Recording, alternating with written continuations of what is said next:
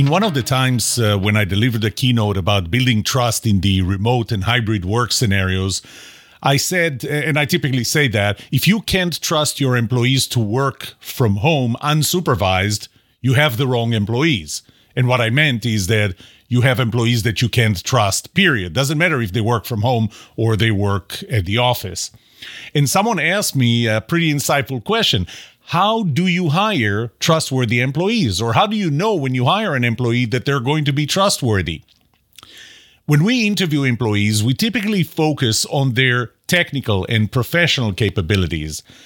And although that's important, that falls into the competence component of trustworthiness. So it is a part of trustworthiness, but it's not enough. It's not the only part. It's not the only thing that would make them trustworthy or allow us to trust them. Sometimes we need something uh, more of the soft skills, and we're not typically trained on assessing those soft skills. A, a, typical hiring manager is not trained on assessing those. Uh, it's even worse, uh, and that's that the team where this new employee is going to work is not trained on assessing those. And even more rare than that, do we ever do anything in the interview process to answer the question is this a trustworthy employee? This episode will address what you do before you even start the interview process, the pre work after you're, you've started it but haven't interviewed yet this is when you address the who you are. I'll talk about the first impression. I'll talk about the interview itself. But then I'm going to remind you of the relativity of trust and why it's important to have a team interview. That was an area that I didn't address before in this podcast, so I'll do it in this episode and I'll probably revisit it in the future. But here are my first take on this question. Right after this.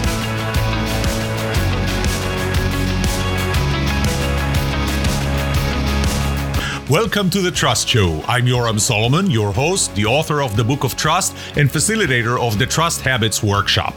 My mission is simple I want to help you form habits that build your trustworthiness, because the answer to this question will have the biggest impact on your personal and professional success or failure. Can I trust you?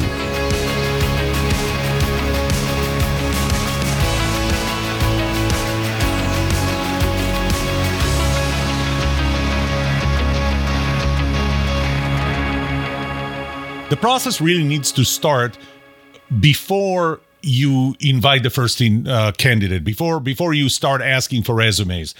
You have to look at the uh, six components of the relative trust model uh, the uh, three components of the who you are competence personality compatibility and symmetry or fairness and the what you do the uh, positivity as accelerated by time and intimacy. So you have to look at those six components the, the model itself and ask yourself how do they affect this specific job that you're hiring for?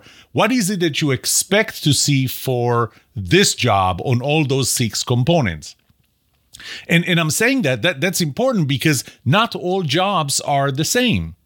So, for example, you know, when I talked about remote jobs in, in an earlier episode, uh, I believe in this season, uh, I talked about the fact that different jobs require different interactions with people. So, for example, take a software programmer that's working on their very specific part of a bigger system. They spend most of their time with their computer or a development system and not so much interacting with people, which is why, by the way, a much higher percentage of those jobs can be done remotely, even completely remotely, not even hybrid, not even one or two days a week at the office, even though I typically encourage to have at least one day with the rest of the team that you're interacting with uh, overall.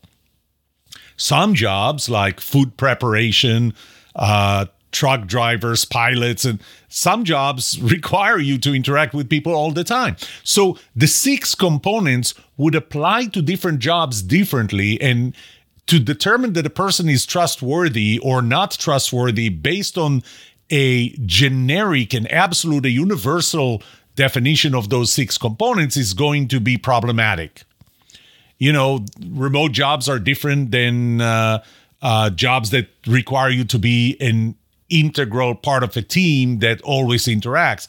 Leadership jobs are different than than uh, individual contributor jobs. So there are different types of jobs. So before you even start the interview process, I know it's you write the job description, right? And you write the requirements, and in the requirements, um, you, you write you know, the, typically we write the, the technical requirements, the professional requirements, uh, needs to know how to program uh, in uh, C or whatever language, and uh, need to know how to operate, need to be able to lift uh, weights up to 50 pounds or things like that. Those are professional, those are, are technical, those are objective.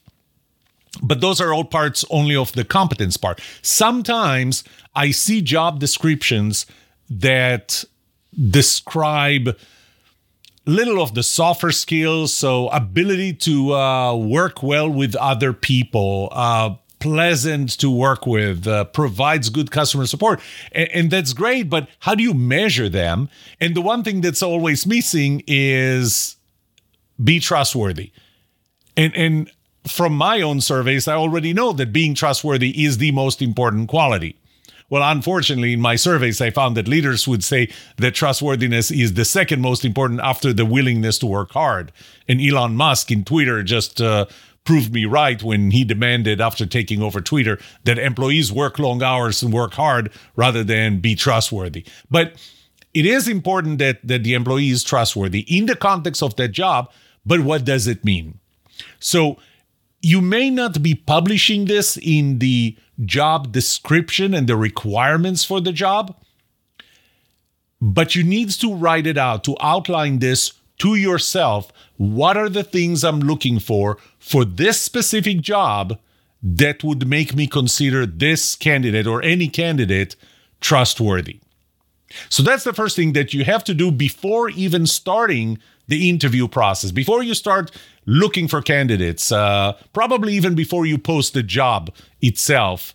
Um, think for yourself, lay out what do you expect from a good, trustworthy candidate with respect to those six components. And it's not the same thing for all jobs, and it's not the same thing for all people. And I'll get back to that later.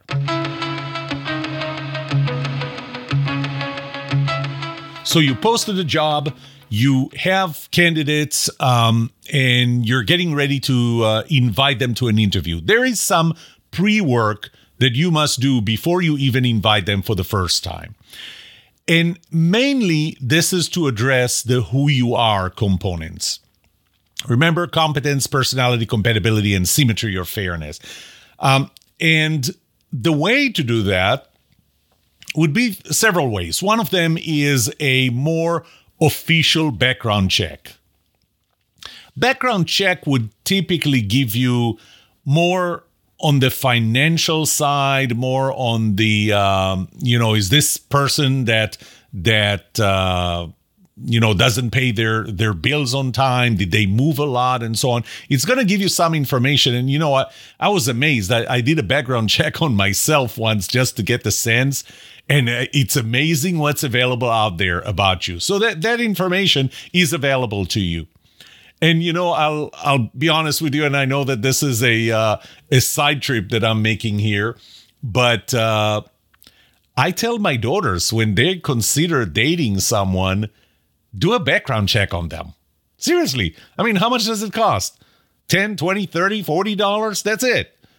And and you get enough information about them to give you some picture on who they are outside of your your first-hand impression. So, you start addressing the who you are part. A part of it you can do yourself. I mean, find them on social media, find them on Google. Um, there are very few people that I can't find enough information about them on social media or or on Google. And uh, that tells me a lot about who they are. You know, the pictures they post, the people that uh, that they hang out with, the things that they do. And, and to me, by the way, not everybody's on Facebook. Not everybody's on social media, and for very valid reasons. Uh, you know, we don't trust those platforms, and that's fine to me, it's always a bit of a red flag when I can't find anything about a person myself, a person who's really, really hiding their identity. Now, by the way, this is me. This is why trust is relative. This is me. I have hard time trusting someone who has absolutely no social media uh, footprint. Other people who would rather not have their own footprint on social media as much as I do would trust that person. That that's not a red flag for them. So this is something you need to consider, but I would do that either way. Even if you're a person who really values their privacy and do not want to uh, uh, to have your footprint on social media, I would still look out for your candidates because your candidates are not might not be like you, and uh, you can learn a lot from them on social media. I mean, I can tell you a lot from political affiliation to professional affiliations to a, a lot of things to whether they like pets or animals or anything else. I can tell you how they how they treat their kids, their spouses, and all a lot of things that I can tell you simply by looking them up on social media.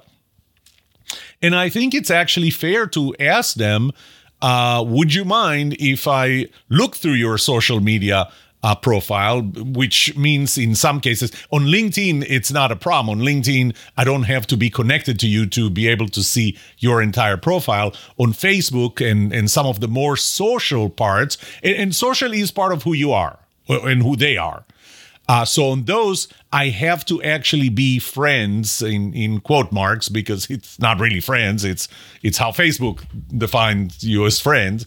Uh, but uh, be friends with them or ask them to accept your friendship um, just so that you can take a look at their social media. And, and it's fair. It's fair to let them know that, that you're actually doing that. Another component comes from the fifth law of trust, and that's that trust is transferable, which means I would trust you if I trust someone who trusts you, even if I don't know you at all. I, I may not trust you to the same level, and this is really what I refer to that here in this context of hiring a candidate is references, reference checks.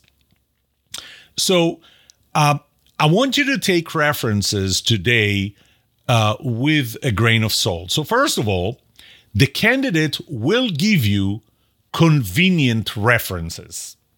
Okay. So you know, if somebody wants to hire you and they're asking for references, would you first call the people you're about to give as references and tell them, prepare them, and so that you know first they're not going to be surprised and second you you want to get a sense of are they going to say good things or bad things? Um and you know typically you would only give the references that you know will give good good things. A friend of mine um he was about to be hired out of the company that we both worked for. So we both worked for the same company, but we were friends outside of work as well. And he was about to get an offer, and the CEO of that company knew me. And he used me as a reference. Now, I told him, I'm, I'm going to say what I really think. I, I, really admire you. I really think a lot of you. Um, but I'm, you know, nobody's perfect. I'm not perfect. You're not perfect. And uh, if asked, I'm going to share the imperfections that you have. And he was fine with that. And as it turned out, the CEO of that company did not talk to anybody else after he talked to me for two reasons. One is he knew me. So he knew that, you know, my reference uh, of that, my friend or that candidate, he knew that that was, uh, uh, that, that that was more reliable to him because he knew me personally. Not not very well, but but to some extent. But the other thing is that first I disclosed that this is a good friend of mine. Uh but the second thing is I told him things that were not very favorable. They're not a lot, frankly, and I still don't think I, I still think very highly of that friend, and we're still friends. But um, I told him I told him the good, I told him the bad. He decided the bad was was not bad enough, and then it was, and it was you know it was little things, uh, but that gave him a sense that I'm giving him a very full review and not just you know something all positive and and not true. Um, so if if I go back to uh, the candidate will give you convenient references, But one of the things you can do is look on LinkedIn and find who else do you have in common. So people that they are connected to, that you are connected to as well, and try and find if there's somebody there where you would go, you know what? This is a person that I know and trust more than people I don't know. I mean, your your random references that I don't know any of them. I, I don't even know if they are who you say they are, and and you know maybe I do want to check uh, on them, and and that's a good idea in general. If the candidate gives you references that you don't know, go check them out as well to see if you can trust them. But it's obviously better if there's somebody that we know. Now, so look and find if there's somebody like this. However don't do what was done to me. I was being interviewed for a job that was 15 years ago. I was being interviewed for a job. I was asked for references. I provided references. The CEO of the company did exactly what I said. He found someone that we are both connected to through LinkedIn, someone that he knew fairly well and trusted. And he decided to reach out to that person without asking me first. For me, that was a problem for this reason. I was still working on the previous company, and that person that we had in common actually did work for the same company I worked for before, before he left and, and started his own business which means he's still connected to people in the company where I'm still working and haven't told that I'm potentially about to accept another job offer. That was a violation of privacy. That was a violation of um, confidentiality. I mean, from that moment on, fortunately, that person actually called me and said, Hey, I got a call asking me to be a reference for you. And he was sensitive and smart enough to know not to share it with the company I was currently working for. So find someone that you can trust and get a better uh, level of transferable trust from, but make sure that the person, the candidate you're interviewing, knows, or n- not just knows, but actually gives you permission for that.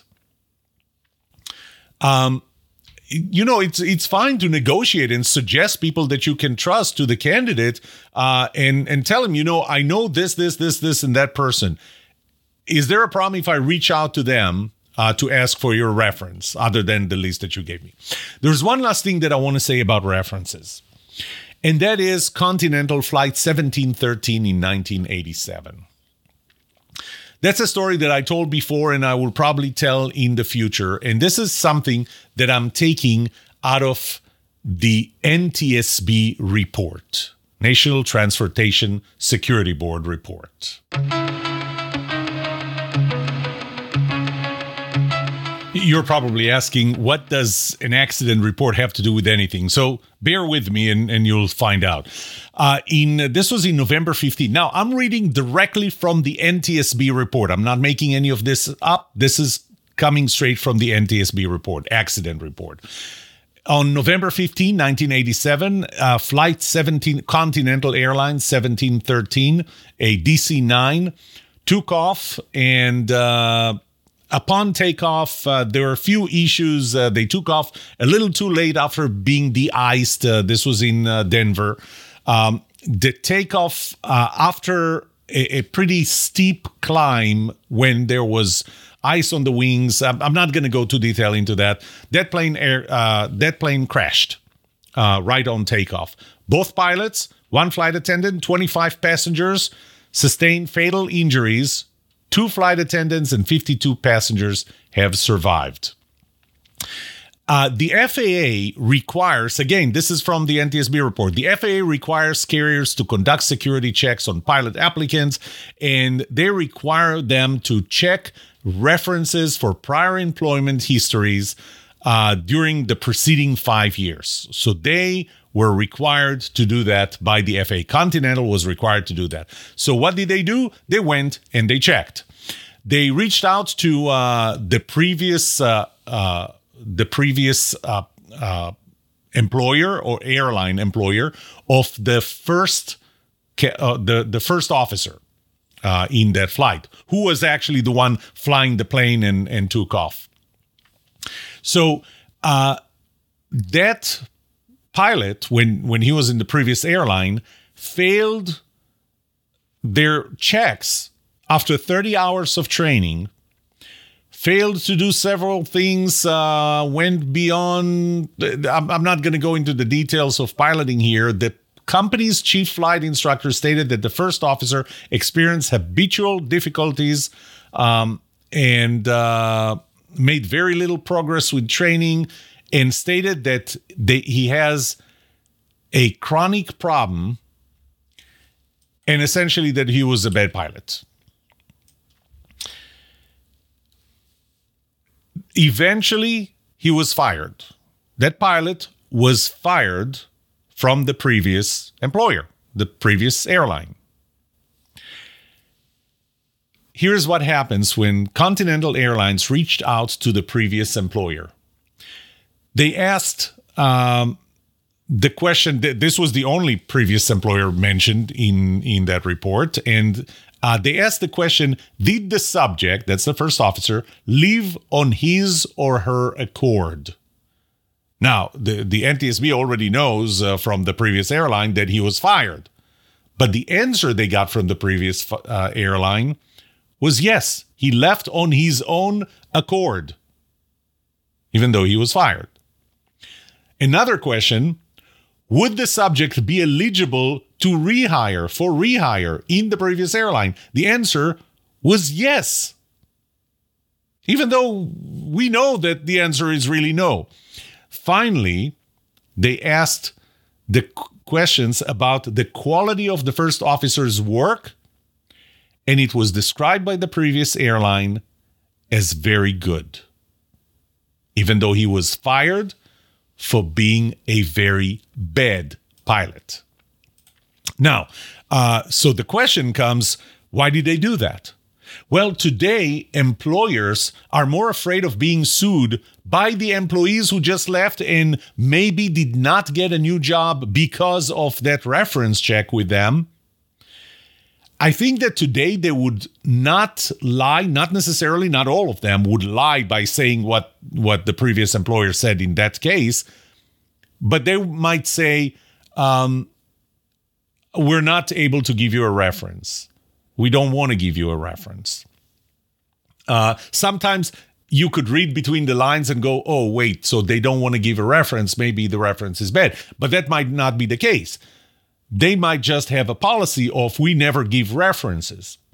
So keep that in mind when the reference you're getting is from a company rather than an individual because a company is well both the company and the individual are going to be liable but uh, with the company there are deeper pockets to go after and if this employee this candidate would not get the job because of that reference and somehow that came out then they may sue the previous company for preventing them from getting another job and the previous company wants to avoid that and because of that they might not give a good reference so keep that in mind when you check references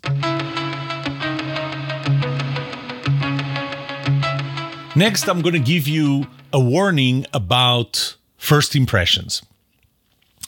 Uh, there, we make assumptions based on first impressions. And the reason is because to feel safe, we need a certain amount of information.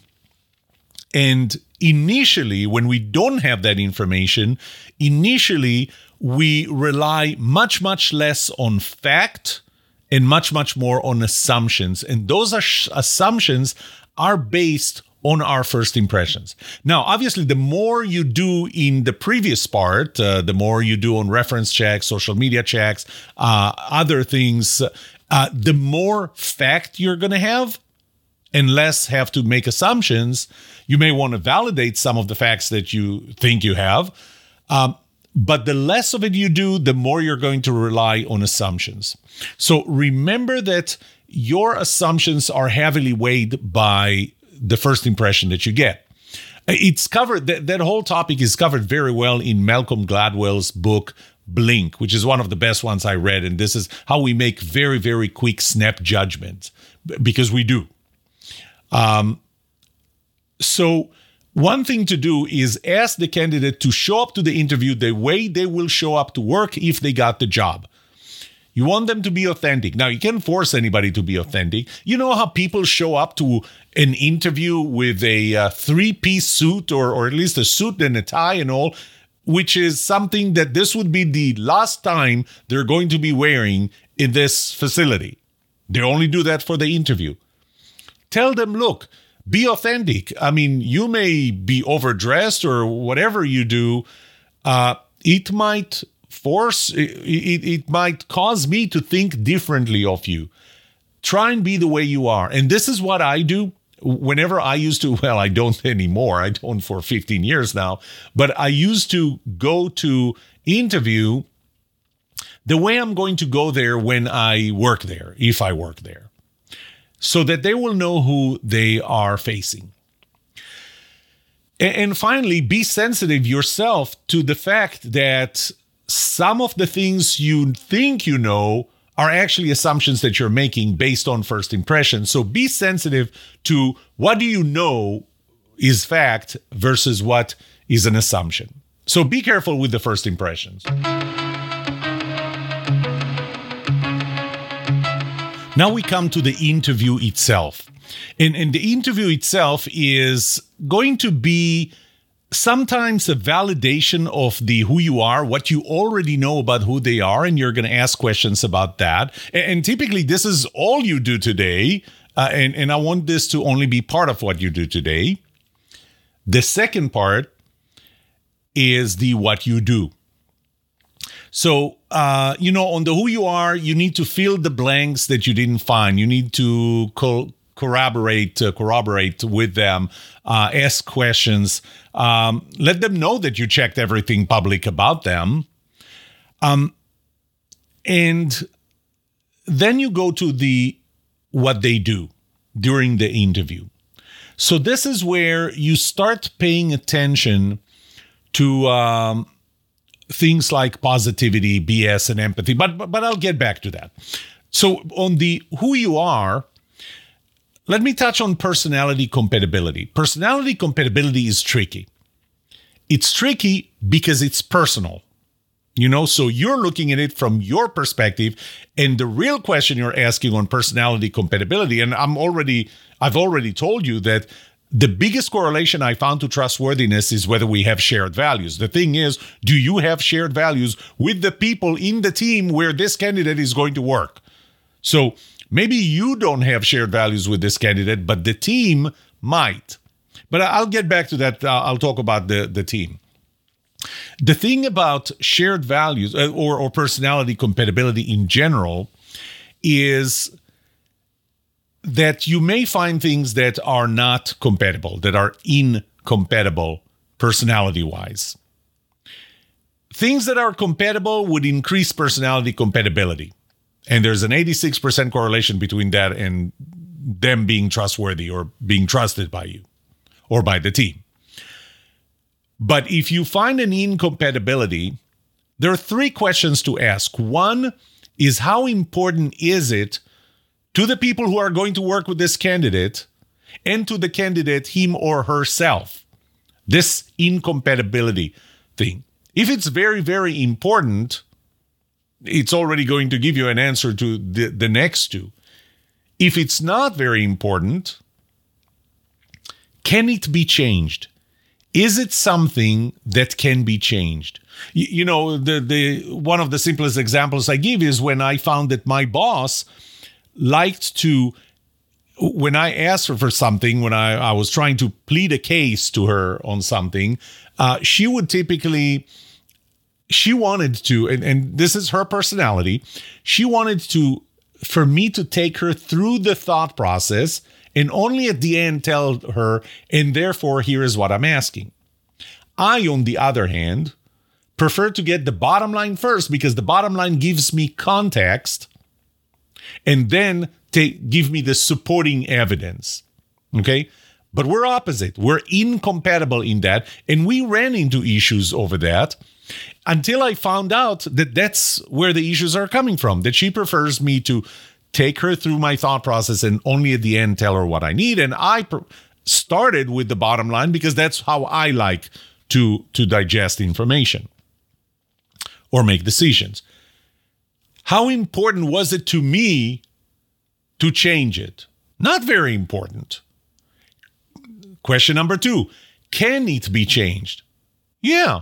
Every time I talk to her, I remembered start, take her through the thought process, and only at the end give her the, and therefore this is what I'm asking for. So it can be changed. It's not impossible.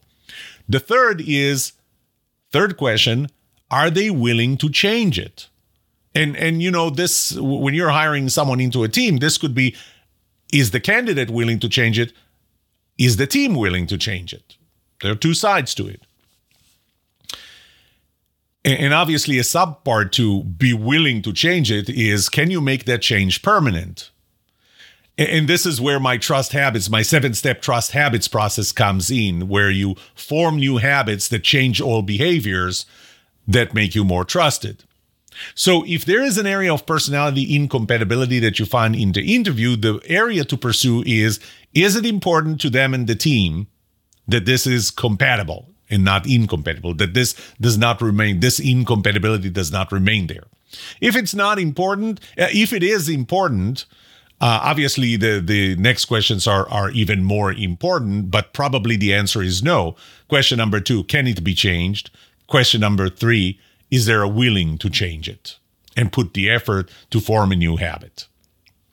Okay, so that's personality compatibility. Uh, move on to symmetry and fairness. Uh, I think the best way to address symmetry and fairness is through scenario questions. So, how would you behave in this scenario and that scenario? Because that's that's a little harder. And and you know, of course, tell me a story about when you X or when you Y.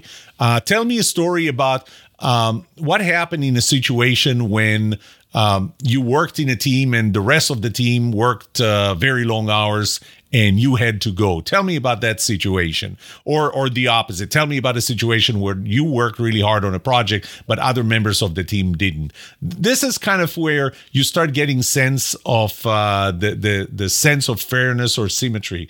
Um, you know you you can play uh, the the investment game uh, which is something that I do in my workshop. So you there there are different ways to get a sense and assess symmetry and fairness.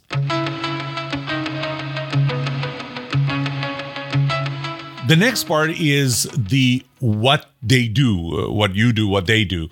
Uh, and this is, it starts with assessing the level of BS. Yes stands for bullshit. And empathy, both of them combine to the component of positivity but do it as objectively as possible. So, you know, try and and step outside of your body, and rather than react uh, on on your gut, try and ask yourself questions about uh, is what they're doing BS or or empathy. And you know, I, I have a checklist when I do my my workshops, and the checklist goes around. Um, you know, take BS for example, do they use a lot of symbolism? Do they do things for show rather than uh, for real substance? Uh, there are questions about empathy and so on. So there are questions, and again, you can ask questions along the lines of how would you do something, or tell me about a time when you did something in the past, and, and so on. There are again games that you can play there. Um, Next is time and intimacy. So, time wise, give enough time for the interview. You know, if you look at a hundred a hundred possible candidates, and you go, well, I can't spend more than 10 hours. And because of that, I can spend no more than six minutes per candidate. It depends. If it's not important to you, then it's not important to you. You're going to finish the interview in six minutes. Uh, but the probability that you're going to be able to assess whether this is a person you can trust or not is almost none. Okay. I would rather you narrow the list down. If if those candidates are completely undifferentiated, I don't know how, but just narrow it down to a much smaller number of candidates, um, but spend enough time with them because that time gives you the ability to ask the questions, gives you the ability to get enough sense. Some things you need to feel in your gut, some questions need to be asked, some impressions need to be made, and they will only be made if you gave enough time for the interview. Intimacy, obviously, uh, the interview should not be done over text messages or emails. Uh, it should not be done over a phone call, which is better than than emails and text messages. I would prefer to do it in person. Um, you know, a second alternative would be doing it, doing it over Zoom uh, or, or, something like that. So at least you, you, get a sense of their face and their their body language because what you're looking for is you're looking for the consistency between their body language and what they tell you. You can feel that they they don't. And, and again, in the book of trust, I wrote enough about uh, consistency and how you measure. Uh, or assess consistency. My preference is always, at least, I mean, it, it's important. It's important. Uh, hiring someone to the company is important. It, it has severe negative consequences if you hire an untrustworthy person. So spend the time, spend the money, fly them over if needed, get them there in person. Uh, of course, be careful. Uh, you are stepping on their time and maybe you're building expectations. So, bottom line is use the eight laws and the six the eight laws of trust the six components of trustworthiness during the interview itself and make sure that you have questions that address all of them um, and uh, it's mainly the six components. The eight laws are, are just things like reference and, and the fact that trust is relative and, and contextual and, and so on. Uh, but um, use the six components of the relative trust model use check use questions uh, that you will need to develop for yourself because again different jobs are different different people are different and there is no one set of questions that that would address all of that. Use cases what would you do if uh, examples of uh, what have you done when uh, you can use games and so on. Uh, and that's what you should do in the interview itself to assess trustworthiness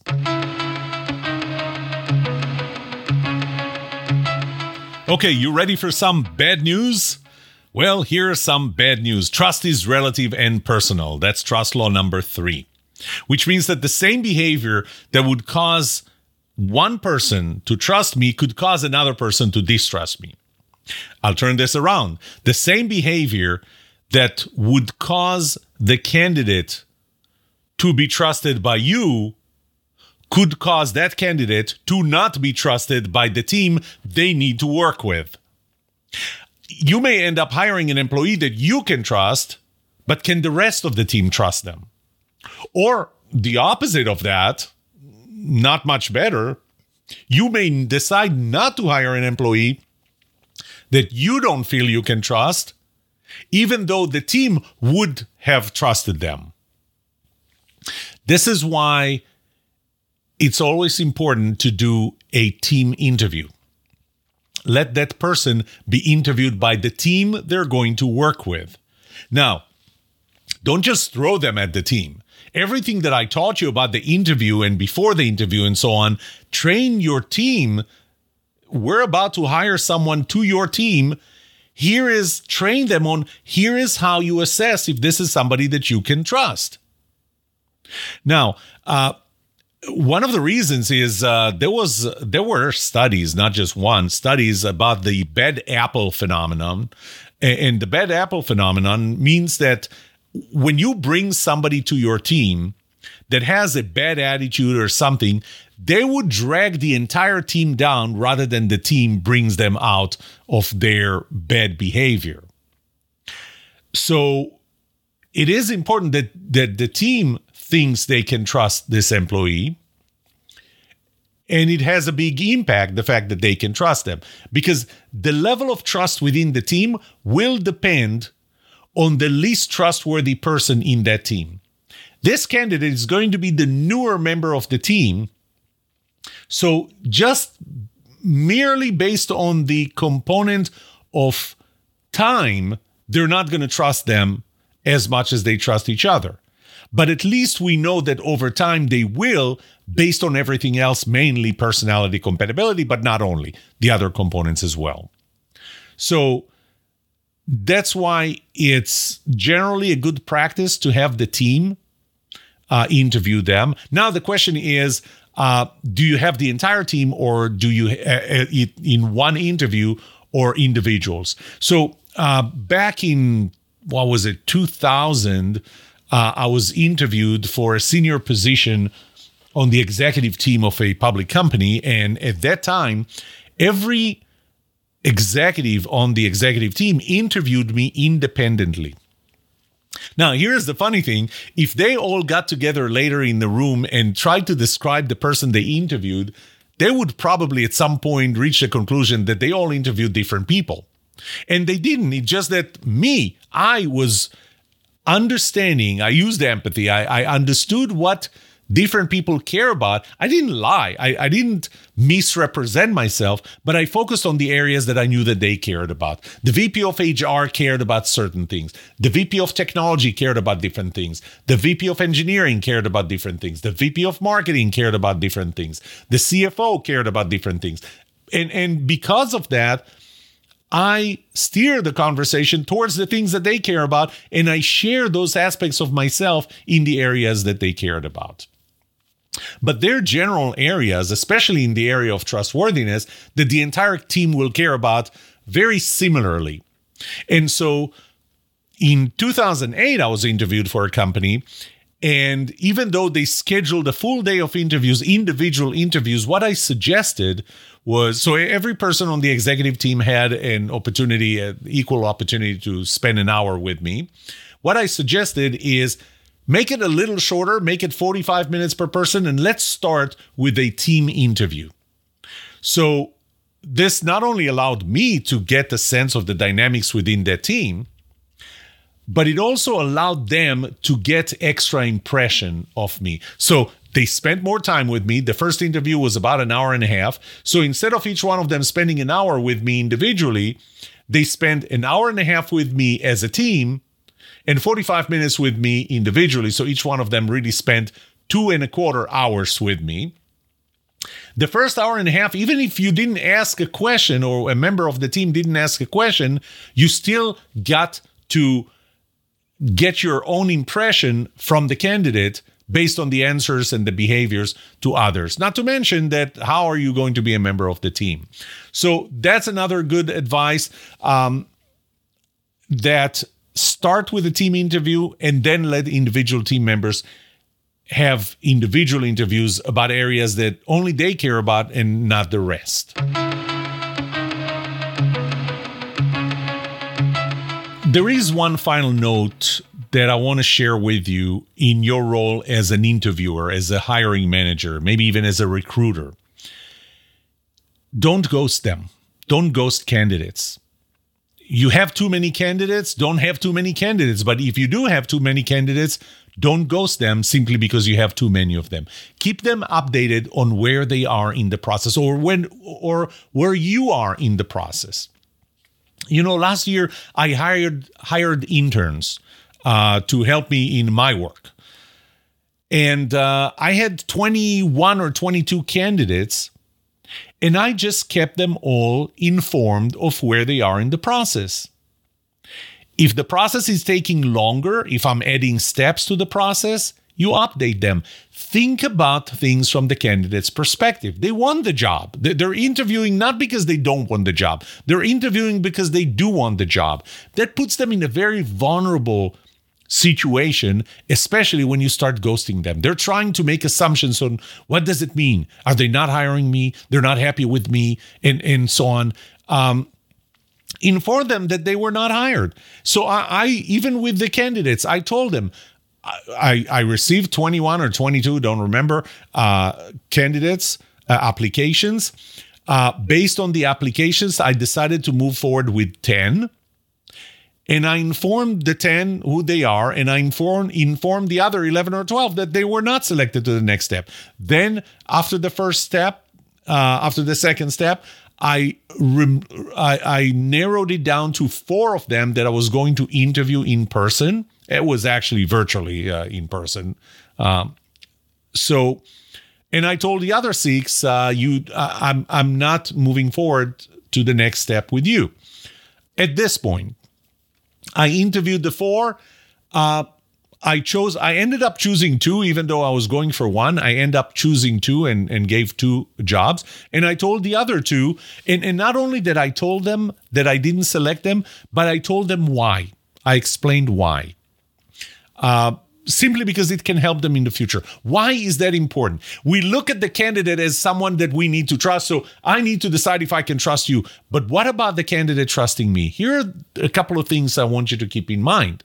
One is let's say that the process starts going long and, and things change and you ghosted them and you eventually hire them. They their state of mind thinking about you as the hiring manager and the company overall starts from a low trust perspective. Because the fact that you ghosted them, the fact that you did not keep them informed in a reasonable basis, made them feel you don't care. And remember that empathy is a big part of trustworthiness. So they don't trust you. Now you hired someone who doesn't trust you simply because you didn't stay in touch with them because you ghosted them. But the other thing to keep in mind, let's say that you're 100% sure that you're not hiring them today. You you selected someone, you hired that someone, everything is good, you're not hiring this person today. Do I really need to keep them in the loop? Do I really need to involve them? You may be hiring them tomorrow. You know what? Your company may run into them as they are getting hired by one of your customers. Think about that. You considered hiring someone to the company, you ghosted them, you didn't hire them, but you didn't do that in a good way. Uh, you didn't inform them, you just ghosted them. You just eventually they just gave up. Then they end up being a buyer for your customer. What do they think about your company then? Keep those things in mind. Let me summarize. You can tell if you're hiring a trustworthy employee. There are ways to tell, and this is what this episode was about. There's always the chance that they're very good actors and have misled you and maybe the team.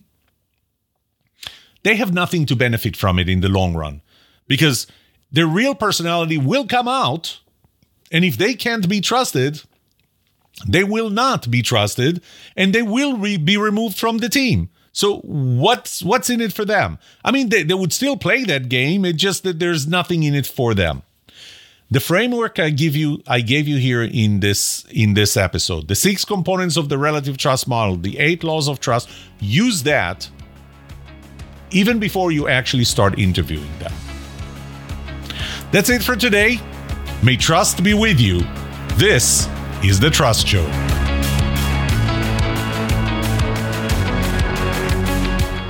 What would you like to know about trust and trustworthiness? Let me know and I'll answer it in a future episode. I would love to hear from you. Email me at yoram at thetrustshow.com. If you like this episode, subscribe to the show so you will automatically get notified when I release a new episode. Rate it. Write a review for this podcast because those ratings help not only you, but also others looking for podcasts just like this. If you're looking for more resources to learn about how to build trust, be trusted, or know who to trust, look up my workshops, online courses, books, or go to my website, trusthabits.com. And remember that the answer to these two questions will have the biggest impact on your personal and professional success or failure. Can I trust you? And can you trust me? Thank you for listening or watching The Trust Show.